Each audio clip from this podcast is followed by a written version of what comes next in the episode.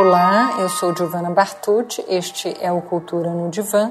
No programa de hoje, nós estaremos conversando com Tânia Rivera, psicanalista e professora da Universidade Federal Fluminense, sobre o tema da psicanálise, mais especificamente lacaniana, e as artes de uma forma geral.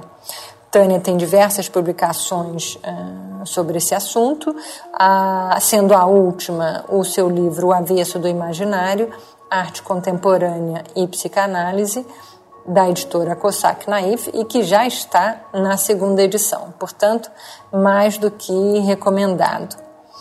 Esse programa será dividido em duas partes.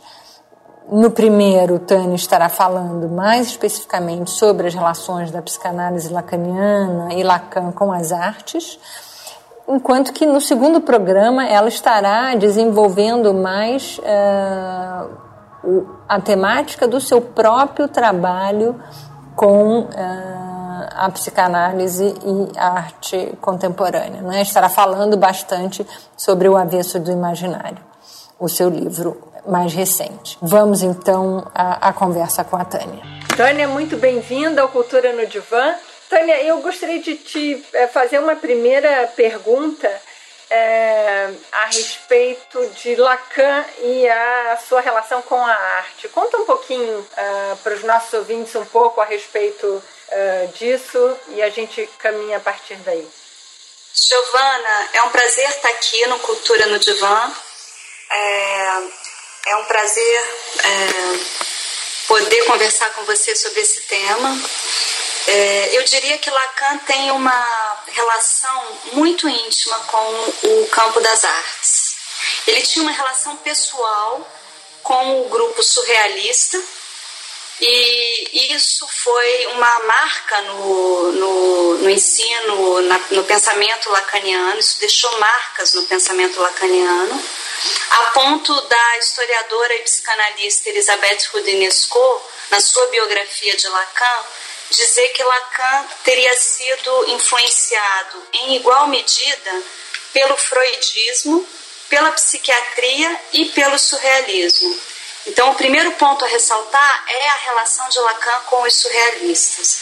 Os surrealistas tinham um interesse muito grande por Freud, esse é um ponto importante também.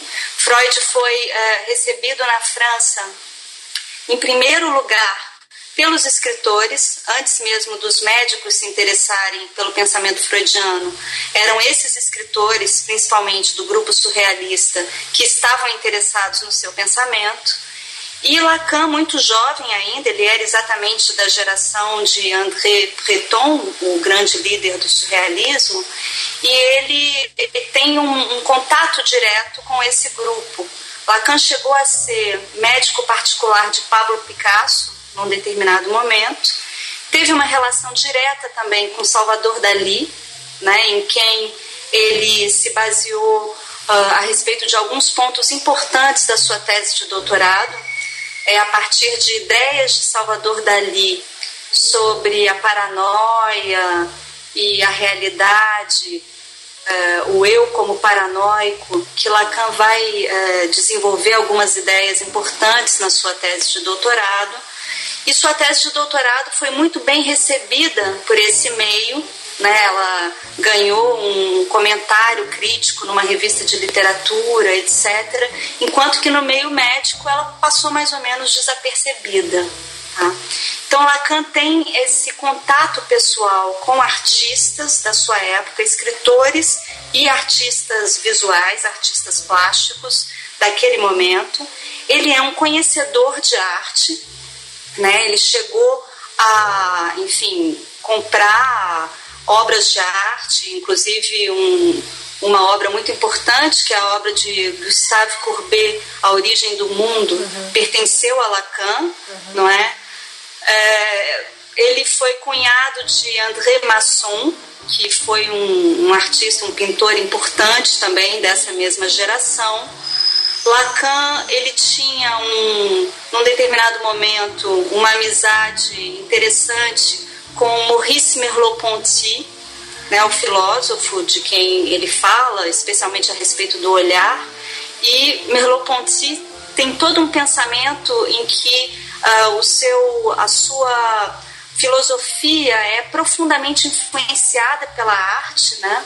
Merleau-Ponty uh, traz a, a, a, arte moderna para o seio da fenomenologia, para a questão da fenomenologia da percepção, e Merleau-Ponty e Lacan eram próximos também de Claude Lévi-Strauss, o grande fundador, não é, do, da antropologia estrutural, e os três, segundo Lacan, é, se encontravam, viajavam é, eventualmente juntos para falar de arte.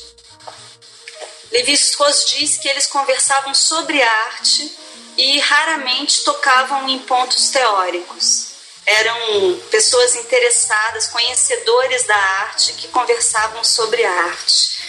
Lacan diz num determinado momento, falando sobre o objeto artístico, o objeto de arte, ele nota que, de uma maneira bastante crítica, assim, ele diz que Freud não tinha ideia do que fosse um objeto de arte, enquanto que ele, Lacan, sim, sabia do que se tratava. Né? Do que se tratava é. para Lacan, Tânia?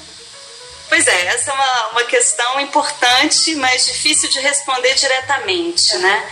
Eu acho que a gente pode dizer que, de uma maneira talvez próxima daquela, como em Merleau-Ponty, a pintura toma um lugar de destaque para o seu pensamento filosófico, em Lacan há uma presença constante, ainda que nem sempre explicitada, de questões artísticas e literárias.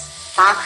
Mesmo quando uh, Lacan está fazendo estritamente teoria, a respeito do simbólico, por exemplo, né, o seu primeiro momento de, do ensino de Lacan, em que ele reafirma o domínio do simbólico e põe em primeiro plano o significante em relação ao significado, isso traz uma profunda influência do campo das artes, especialmente no século XX. Né? E Lacan, é, aí, ele chega a notar é, a a reconhecer essa dívida para com os surrealistas em 1953, quando ele nota que os surrealistas, na sua escrita, eles é, estariam mostrando a dependência do humano à ordem simbólica. O que os surrealistas faziam inicialmente, seguindo a proposta de André Breton, era a chamada escrita automática. Né? Breton Assim. Vou, vou, te interromper um segundo antes de você avançar. É, fala um pouquinho para os nossos ouvintes sobre uh, o simbólico.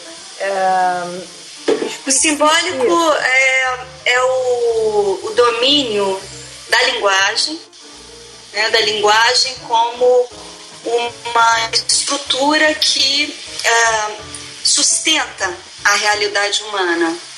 E Lacan ele põe em primeiro plano no, no funcionamento da linguagem, ele põe em primeiro plano a função do significante. É, o significante é um dos termos uh, que compõe o signo para Saussure, né, o grande linguista no início do século XX, que define o signo como uma relação entre o significado e o significante. O significado é a ideia, o conceito enquanto que o significante é a imagem acústica, o som, a palavra no seu, uh, na sua dimensão sonora, né? Uh, Saussure, então, ele decompõe o signo mostrando que se trata de um conceito ou imagem mental, como ele dizia, a que se relaciona uma determinada imagem acústica. Há uma, uma montagem aí, uma é, associação entre uma palavra e uma ideia. E o que Lacan vai fazer, que é fundamental para pensar a sua contribuição para a psicanálise, é colocar o significante em primeiro plano, ou seja, ele vai dizer que é, além da relação entre a palavra e a ideia ser arbitrária, convencional, como já dizia Saussure, além disso, Lacan vai dizer que é o som a palavra que está em primeiro plano na sua relação com a ideia, o conceito. Né? Nisso ele está uh, ah, exercendo a sua leitura de Freud, seu retorno a Freud. Há momentos em Freud, que são muitos, que uh, permitem é, essa leitura lacaniana. Né?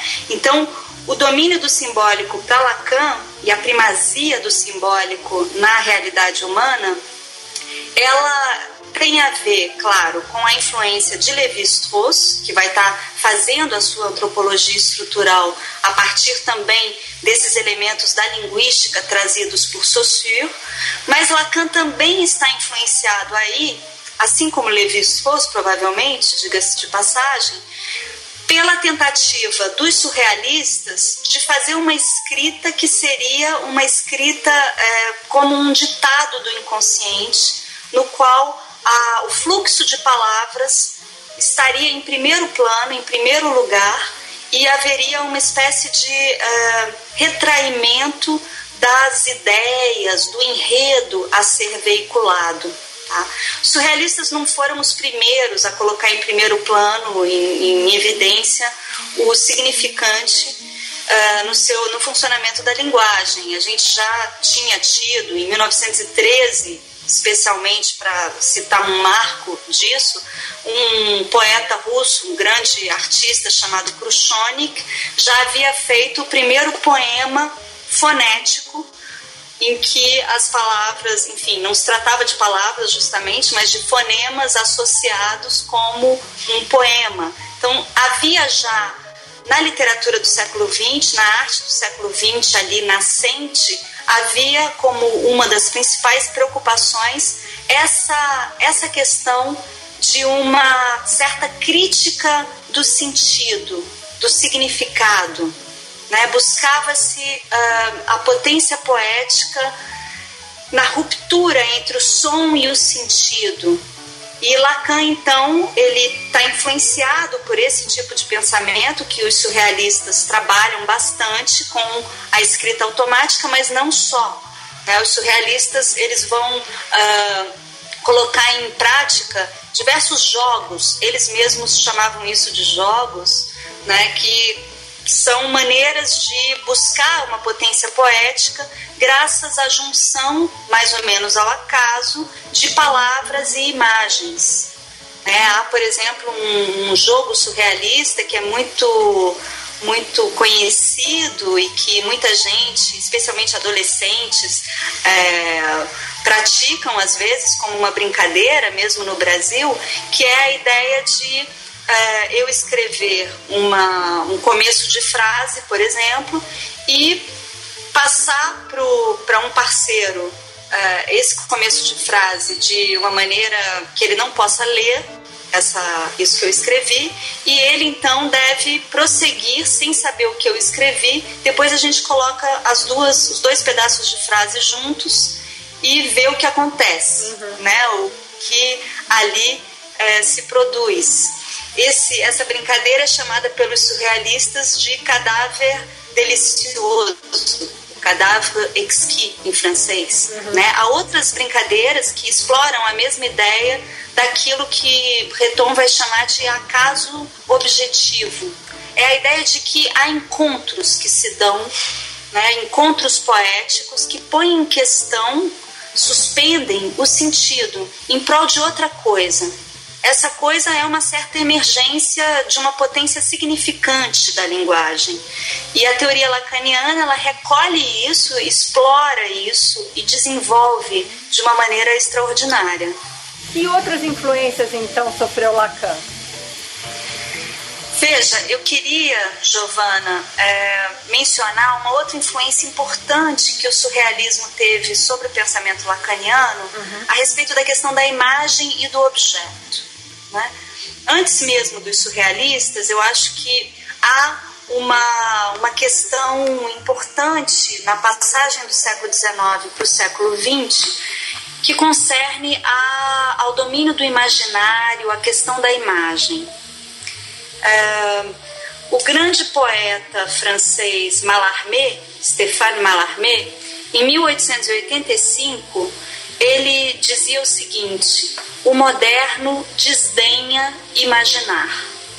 Mallarmé já colocava em questão a imaginação uh, como algo que se podia desdenhar a partir dali, uhum. como algo que não parecia digno de nota, digno de uma importância muito grande no campo da escrita.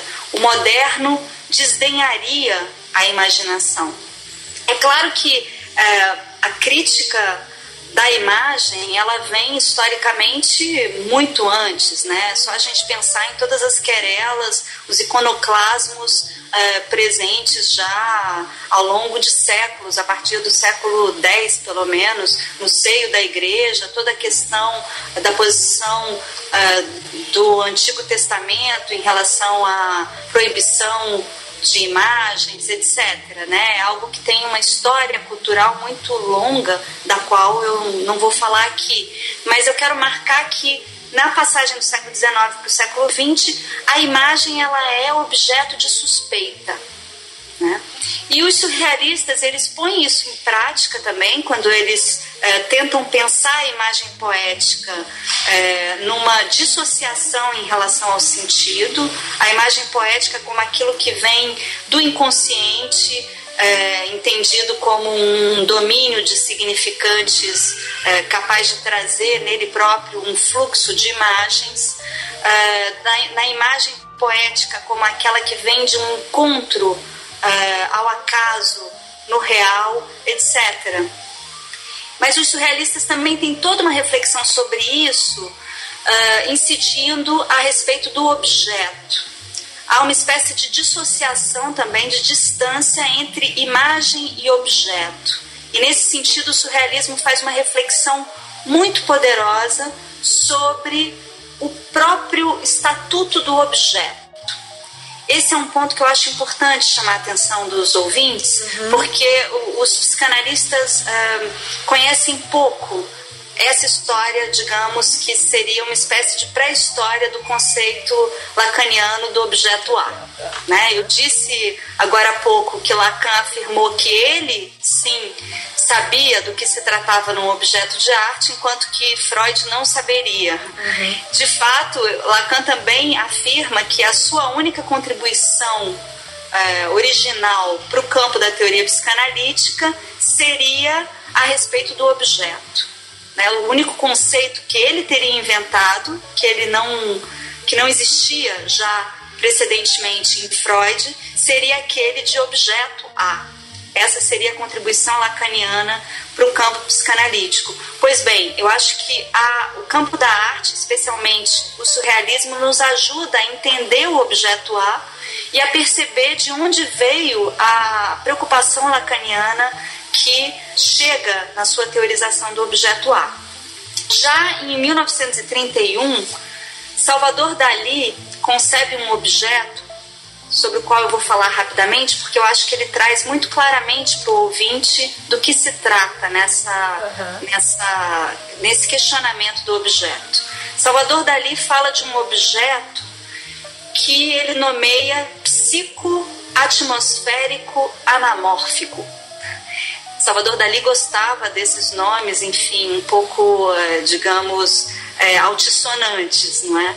Então, o seu objeto psicoatmosférico anamórfico, ele deveria, em primeiro lugar, ser escolhido por alguém, ao acaso, dentro de um quarto escuro, tá? dentro do qual já teria sido colocado um número grande de objetos, objetos que ele caracteriza como inventados ou escolhidos com o máximo de estranhamento e bizarrice. Então se trata de um quarto cheio de objetos bizarros, escolhidos segundo esse critério do estranhamento, que estariam ali, mas num quarto escuro. Portanto, o campo visual aí já está questionado e até mesmo é, é, de alguma forma impedido, né? se deveria entrar nesse quarto escuro e escolher ao acaso um objeto. Esse objeto, uma vez escolhido, ele deveria ser jogado de uma altura de 10 metros. Tá?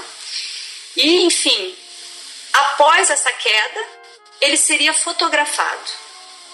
Uma vez fotografado, então, se tomaria essa foto Note-se que esse objeto, que já se deixou cair de uma altura de 10 metros, a gente nem sabe qual é a, a, o estado em que ele se encontra agora, né? Ele pode estar todo quebrado, sabe, sei lá. Enfim, esse objeto, então, ele é deixado de lado. O que importa a partir daqui é a sua fotografia. Essa fotografia, então, seria fechada em uma caixa oca de metal, sem que ninguém tivesse visto essa fotografia. Essa fotografia seria imediatamente fechada numa caixa e em seguida essa caixa oca de metal ela seria mergulhada numa no, em ferro fundido e esse ferro fundido se solidificaria em torno dessa caixa e se trataria então do objeto psicoatmosférico anamórfico. Eu quis trazer esse exemplo que é um pouco longo, mas que eu acho que é muito, é, é, é muito vívido é, a respeito do que está é, em jogo na questão do objeto. Se trata de destruir o objeto, se trata de questionar a relação entre objeto e imagem, se trata de retirar algo da vista e, no entanto, fazer disso um objeto. Né? Porque o que resta ali, o objeto original, foi destruído. Uhum. É, Dali diz que a partir daquela queda ele deve ser destruído mesmo. Já foi. E, já foi. E o que fica é uma foto, uma fotografia que na verdade ninguém nunca viu nem verá.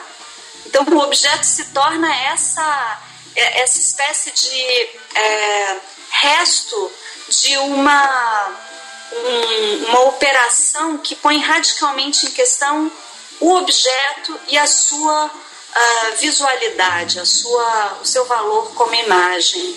Né? O, o conceito de objeto A em Lacan é, me parece muito próximo disso, na medida em que se trata não de um objeto, como aquele objeto para os kleinianos, né, para Melanie Klein, que é, é, um objeto identificável e palpável, mas se trataria mais, é, digamos, rigorosamente no objeto da pulsão para Lacan de um objeto que é perdido, de maneira próxima a essa do objeto psicoatmosférico anamórfico de Dali. É um objeto que já carrega nele mesmo uma perda. Por isso ele é uma espécie de oco. É um objeto oco. É um objeto que problematiza o sujeito, que não se apresenta como um complemento à posição do sujeito em uma simetria, mas é um objeto que uh, questiona o sujeito ao se apresentar como faltante. Né? Então, uh, essa, essa, essa influência que Lacan sofre do campo da arte a respeito do objeto me parece fundamental.